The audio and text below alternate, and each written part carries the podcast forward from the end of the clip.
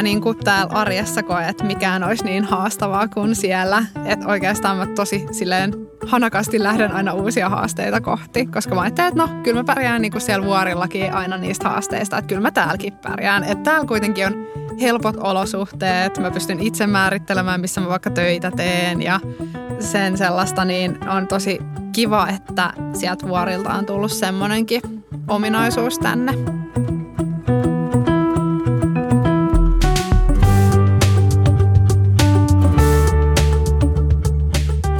Anni Penttilä kiinnostui 16-vuotiaana vaelluksesta ja vuorikiipeilystä näyttävän lehtiartikkelin kautta. Päätös syntyi nopeasti. Vuorille on joskus päästävä. Nyt hän on 27-vuotias ja valmistautunut viimeiset vuodet siihen, että kiipeää Mount Everestille. Mutta mikä on tärkein asia, jonka kiipeily on Annille opettanut? Marena Sebrahimi ja tämä on Pohjola-vakuutuksen Elä se podcast.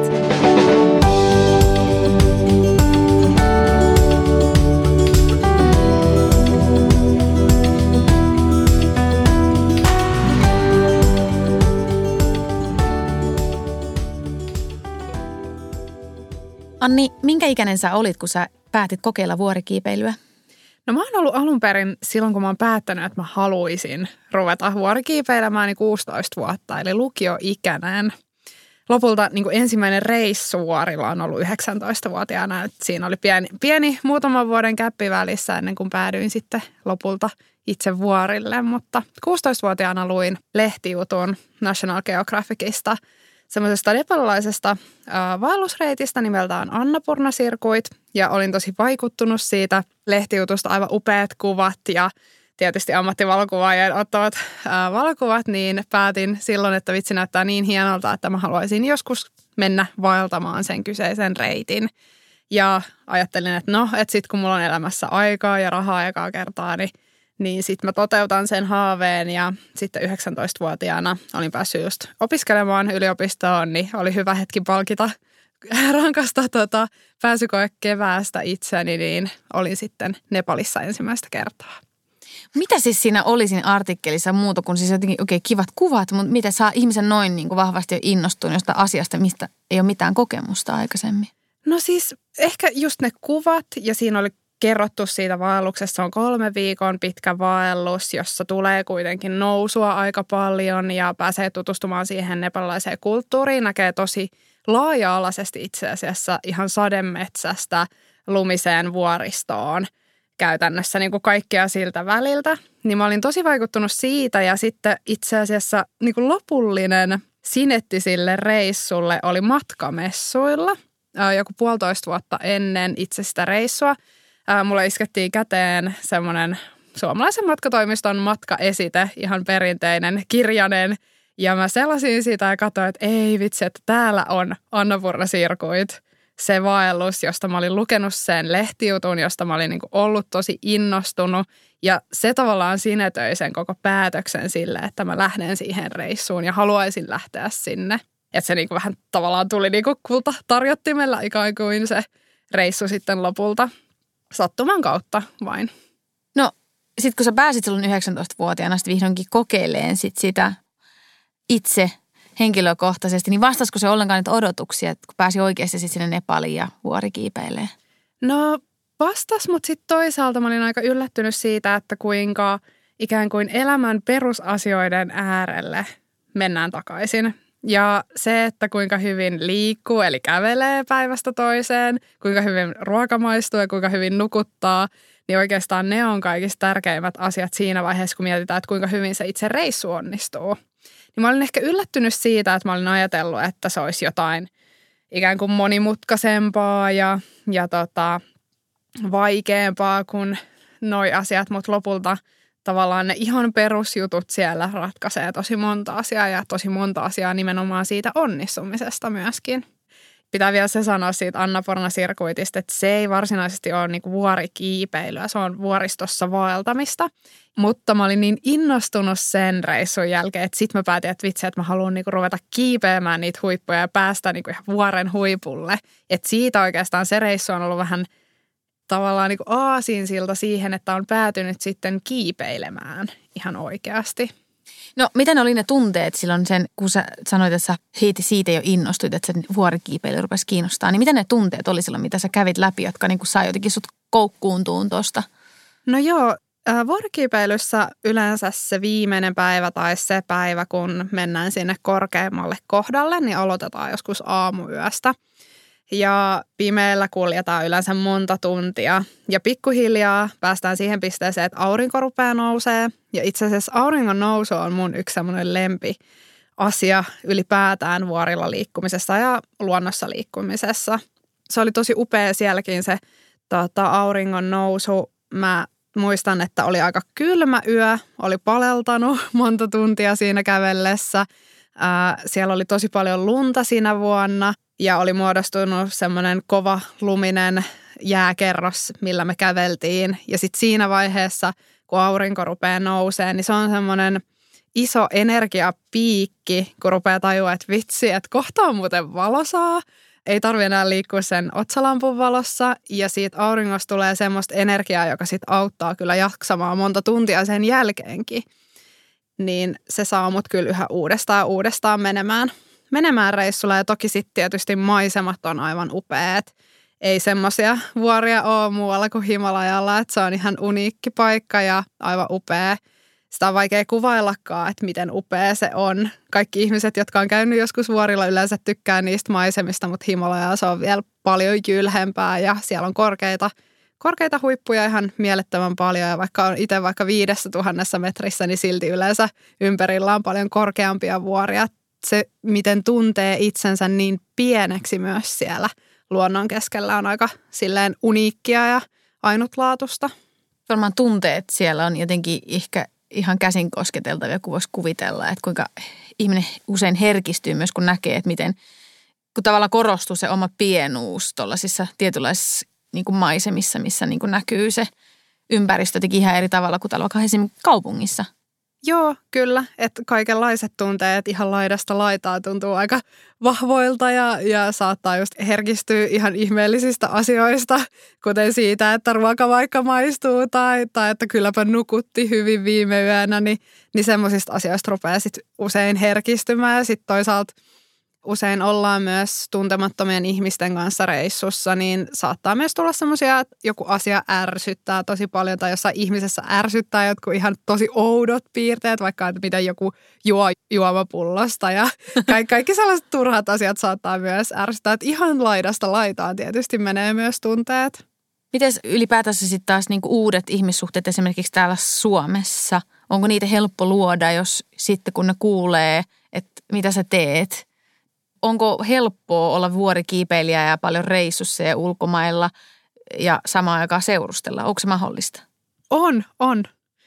Se vaatii tietysti vaan sieltä seurustelukumppanilta kovaa hyväksyntää asiaan. Onko sellaisia vaikea tai helppo löytää no. ihmisiä ylipäätänsä? Mä luulen, että myöskin parisuhteessa myöskin voi olla, että se myös pelko myös, kun se toinen on siellä jossain vuorilla. Se vaara kanssa ehkä jännittää. Vai niin. jännittääkö? Oletko käynyt, joutunut käymään sellaisia keskusteluja? Äh, no en ehkä sitä jännitystä. No mulla esimerkiksi poikaystävä seuraa tosi tarkkaa. Mähän saan häneltä aina niin säätiedotukset esimerkiksi satelliitti tota, tekstareina, että mitä tulevina päivinä on. Että hän on niin elää silleen täältä Suomesta sitä koko hommaa mukana – mutta esimerkiksi mä oon huomannut semmoisen, että on helppo löytää ihmisiä, jotka kiinnostuu vaikka siitä minusta ihmisenä sen takia, että ne ajattelee, että on siistiä, että toi kiipeilee. Mutta sitten kun niille valkenee, että ai se on noin paljon poissa Suomesta ja se on noin paljon reissussa, niin sitten se ei ehkä olekaan vaikka parisuhteen kannalta niin siistiä, että se toinen osapuoli ei olekaan aina kotona.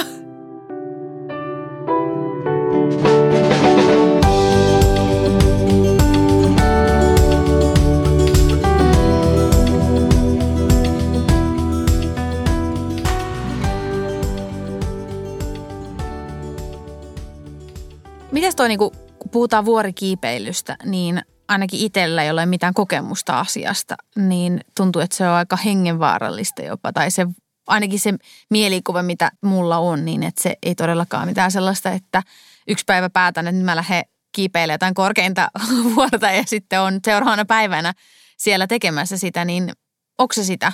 Miten paljon se vaatii ihmiseltä niin kuin fyysisesti ja myöskin sitä, että kuinka paljon siellä oikeasti on olemassa olevaa vaaraa siinä sen harrastuksen parissa? Siis totta kai kiipeilyssä on vaaroja. Isoimmat vaarat mun mielestä liittyy olosuhteisiin, koska niihin on hyvin vaikea meidän ihmisten vaikuttaa. Mutta sitten toisaalta mä aina mietin sitä, että tosi harvassa muussa työssä tai harrastuksessa mä esimerkiksi varmistan asioita sillä tavalla, miten vuorilla vaikka liikkuessa. Kaikki tavarat tsekataan monen kertaan. Aina kun liikutaan, niin mietitään, että onko tässä kohtaa järkevä liikkua tuonne paikkaan. Onko tämä jäätikkö millainen, tarvitaanko mitä välineitä, kun lähdetään liikkumaan. Eli aika harvassa muussa asiassa ikään kuin semmoinen riskinhallinta on myöskään niin korkealla, mitä se vuorilla on. Että vaikka siellä on riskejä, niin sitten toisaalta niitä tietenkin pyritään koko ajan minimoimaan. Ja mä oon esimerkiksi itse aika turvallisuushakunen kiipeilijä siinä mielessä, että – mulla ei ole mitenkään superkorkea riskinottohalukkuus. Mä haluan, että asiat tehdään turvallisesti ja sillä tavalla, että reissu on silloin onnistunut, kun kaikki tulee sieltä ehjänä kotiin. Ja tota, hmm. lähinnä niin kuin se ehkä se huippukaan ei ole tärkein, vaan tärkeämpää on vielä se, että ollaan turvallisesti ja tehdään asiat turvallisesti ja sillä tavalla, että kaikki on just ehjänä kotiin tulossa. Ei ole sellainen niin kuin se pakko nyt päästä sinne huipulle tyypin. Tai se ei ole se niin kuin tärkein pointti siinä, että mennään ennen kaikkea niin kuin jotenkin harkitusti ja, ja turvallisesti eteenpäin. Mm, niin, että mä kyllä myös valehtelisin, jos mä sanoisin, että se huippu ei olisi tärkeä. Totta kai se on tärkeä, se on yleensä se reissun päätavoite. Mutta en mä ole valmis kiipeämään millekään huipulle sillä tavalla, että esimerkiksi se vaarantaisi jonkun hengen tai että mä vaarantaisin isosti oman henkeni sen huipun takia – Eli sä et koe, että sä oot niinku koukussa siihen vaaran tunteeseen? En. Okei. Okay. Kun tämä on just myös mielikuva, mitä usein niin kuin meille myydään ainakin tällaisista lajeista, että automaattisesti ihmiset on koukussa siihen tunteeseen, että, että tässä saattaa henki lähteä, mutta so it be tyyppisesti, että se on vaan jotenkin tärkeämpää se itse tekeminen kuin se riski. Niin sä et koe, että sä oot, meet siihen niin kuin stereotypiaan, mitä meillä on näistä lajeista – en mä kyllä koe, että mä menen siihen. Mulle kaikki ne turvallisuusasiat on niin tärkeitä, että en sikäli koe, että on semmoinen, menisin vain riskin takia sinne reissuun. No niissä tilanteissa, jotka on ehkä kaikkein rankimpia ollut siellä, kun olet ollut tosiaan kiipeilemässä, eli niin kuin vuoren huipuilla melkein, niin mitä tunteita ne on? Millaisia tunteita saat, saatat käydä läpi tai mitkä ne päällimmäiset fiilikset sellaisissa tilanteissa on, kun vaikka on tosi vaikeaa ja rankkaa ja väsyttää? No aika usein tuntuu, että ei vaan jaksaisi enää edetä yhtään ja että on aivan loppu. Haluaisi vaan jäädä siihen paikkaan istumaan ja odottamaan jotain tota, parempaa hetkeä tai, tai muuta. Yleensä se fiilis on tosi tyhjä, semmoinen, että ei oikein päässä enää liiku mitään ja, ja tuntuu, että on ihan takki tyhjä niin sanotusti. Mulla aika harvoin on vaikka reissuilla tullut semmoista fiilistä, että mä haluaisin – lähtee alaspäin, jos ollaan menossa huipulle. Et mulla on aika kova tahtotila myöskin niitä huippuja kohtaan, mutta esimerkiksi tuolla Nepalissa me oltiin kiipeille semmoista seiskatonnista Baruntse-nimistä vuorta ja siellä mä olin lopulta ainut, joka kiipes meidän retkikunnasta sen huipulle ja huiputuspäivänä mä olin meidän retkikunnan johtajan ja sitten yhden Sherpan kanssa kiipeämässä ja tuli semmoinen tilanne, että mä olin aika väsynyt ja mua palelsi just tota, tosi paljon oikeastaan joka paikasta. Ja jouduttiin hetken aikaa siinä odottelemaan, että saatiin laitettua köysiä, jotta me päästään eteenpäin menemään siellä huippua kohti. Ja siinä vaiheessa mä muistan, että mä olin niin poikki, että mä ajattelin, että mä haluan kääntyä alas. Ja mä sanoinkin, että mä oon niin poikki, että mä haluan kääntyä alas.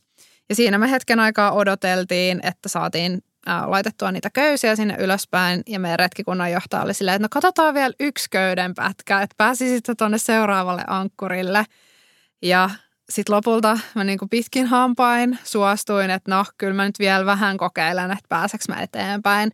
Ja sitten lopulta me kiivettiin kyllä siitä vielä muutama tunti huipulle sitten, mutta se oli niin yksi semmoinen kohta, milloin mä muistan oikein, että mä oon miettinyt, että nyt mä niin haluun kääntyä alas.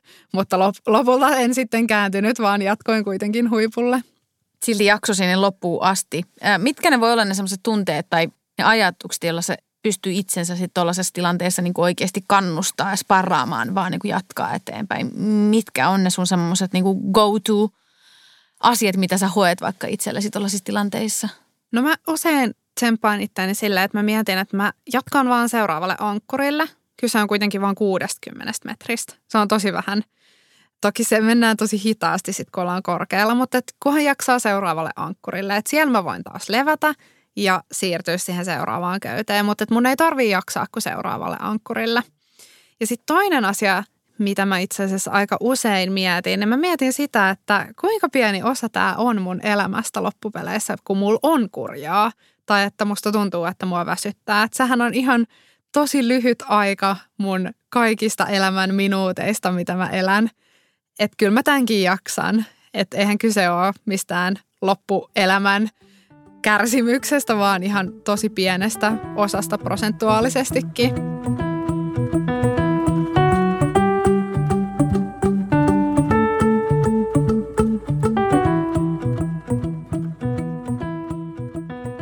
Miten onko tota, tämä kiipeily ja kaikki nämä kokemukset niin kuin jollain tavalla vaikuttanut suhun muuten elämässä? Että luulet sä, että se näkyy, mitä sä teet siellä vuorilla tai mitä kokemuksia sä oot sieltä saanut, niin vaikuttanut sun arkeen, siihen, mitä sä suhtaudut muuten elämään?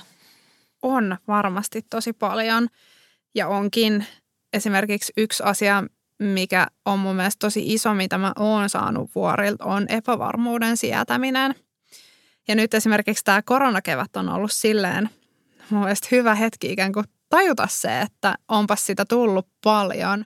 Kun tuntuu, että vaikka mitä, vaikka Suomen rajat suljettiin ja, ja Uusimaa suljettiin ja vaikka mitä tapahtui, niin se tuntui siltä, että no, että tämmöistä se on siellä vuorillakin, että mitä vaan voi tapahtua ja siinä on pakko vaan pystyä sopeutumaan siihen tilanteeseen.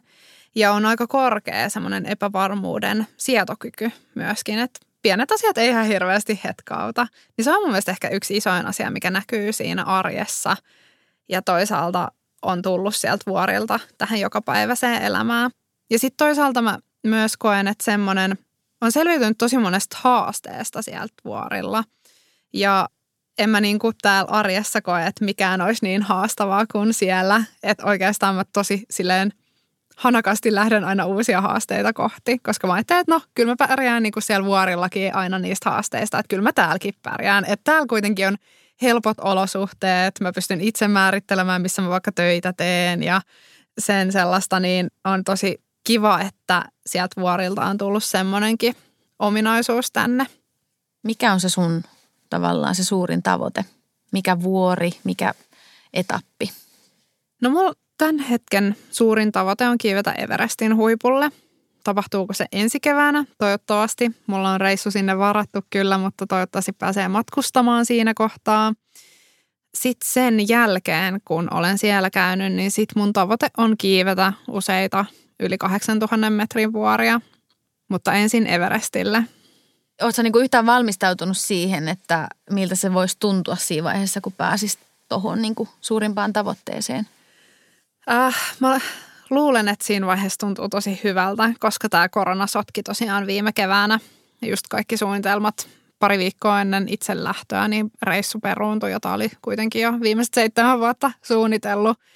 Niin jo se, että tulee pääsee sinne reissuun, tulee tietysti varmasti tuntuu ihan mielettömältä. Ja mulla niinku, aina kun mä mietin sitä asiaa, että vitsi se vaihe, kun lähtee vaikka Suomesta lentokoneella kohti Nepalia, niin se varmaan tuntuu jo siinä kohtaa niin upealta, että nyt tämä vihdoin toteutuu ja unelma, mitä kohti on mennyt niin monta vuotta ja tehnyt tosi kovasti töitä sen eteen, niin se tulee kyllä varmasti tuntuu ihan mielettömän upealta siinä kohtaa, kun se toivottavasti myös toteutuu. Mikä muuten yleisesti on sulla niinku fiilis sen, niinku sen jälkeen, kun sä oot just päässyt sinne huipulle ja, ja selvinnyt sieltä jopa alaskin ja näin, niin millaisilla niinku tämmöisillä – jotenkin energiapläjäyksillä tai tunnefiiliksillä sä meet sitten niin kuin, ja kestääkö se kuin kauan se tunne, että miten sen hyvin se säilyy sussa? No se hyvän olon tunne esimerkiksi siitä onnistumisesta säilyy tietysti tosi pitkään, mutta sitten aika usein siinä kohtaa, kun tulee Suomeen takaisin sieltä reissusta, niin tuleekin semmoinen vähän niin kuin masennuskausi ikään kuin, koska on ollut niin vahva tavoite ja on ollut niin kovat panokset fyysisesti sekä sitten erityisesti henkisesti latautuminen siihen itse reissuun. Ja sitten kun se onkin ohi, niin mitä sitten? Sitten jos ei olekaan mitään heti uusia suunnitelmia, niin voi olla aika pitkäänkin semmoinen tyhjä olo. Ja vähän semmoinen olo, että mikä ei oikein huvita ja, ja tota, pitäisi palautua tietenkin siitä reissusta hyvin. Niin aika usein on itse asiassa vähän tyhjä olo siinä kohtaa, kun tulee Suomeen, vaikka tietenkin on tosi ylpeä siitä suorituksesta, minkä on siellä reissussa tehnyt. Tuo on niin hirveän niin kuin samaistuttavaa, koska mä koen, että aika usein, että jos ihmiset, jotka tekee tosi paljon tosi projektiluontoisia asioita, että kun sä oot jotain tehnyt pitkään ja joku on ollut niin kuin sille jännittävää hetken ja sitten kun se tuleekin siihen loppusuoralle, niin se tyhjyyden tunne, niin se on kyllä niin kuin aika valtava välillä. Miten sä selviät sit siitä, niin kuin, että mitkä sun keinot on yleensä ollut sitten – No mä varaan siinä kohtaa uuden reissun. Sillä se lähtee. Nyt katse eteenpäin. Katse seuraavaan. Seuraavaan. Se on yleensä niin, että vitsit, jo siellä reissussa, missä on onnistunut, niin ennen kuin on tullut kotiin, niin mä tiedän jo, mihin mä oon seuraavaksi lähdössä – ennen kuin mä rupesin sunkaan Anni keskusteleen, niin mulla oli ehkä tietynlainen vahva mielikuva siitä, että mitä on vuorikiipeilijä ja mitä on vuorikiipeily. Ja mulla oli ehkä tosi vahvasti sellainen fiilis, että, että automaattisesti sellaiset ihmiset on niitä, jotka koukkussa siihen vaaran tunteeseen. Niin se oli musta tosi ilahduttavaa, että sun kanssa keskustelee, niin kuinka sä puhut nimenomaan siitä, että on tosi tarkka sen, että on turvallinen olla ja turvallista jatkaa. Että se on niin se ensisijainen niin asia, mihin kiinnität huomiota, mutta totta kai se huippu kiinnostaa, totta kai haluaa saavuttaa jotain niitä huipun hetkiä. Jos sä saisit menneisyyden itsellesi sanoa jotain, niin mitä sä sanoisit? Mä varmaan sanoisin, että muista vaan niin vaikeina hetkinä, että koskaan ei kannata luovuttaa. Että kyllä niitä hyviä päiviä tulee ja onnistumisia tulee, kun jaksaa vaan yrittää. Kiitoksia Anni tosi paljon. Kiitos.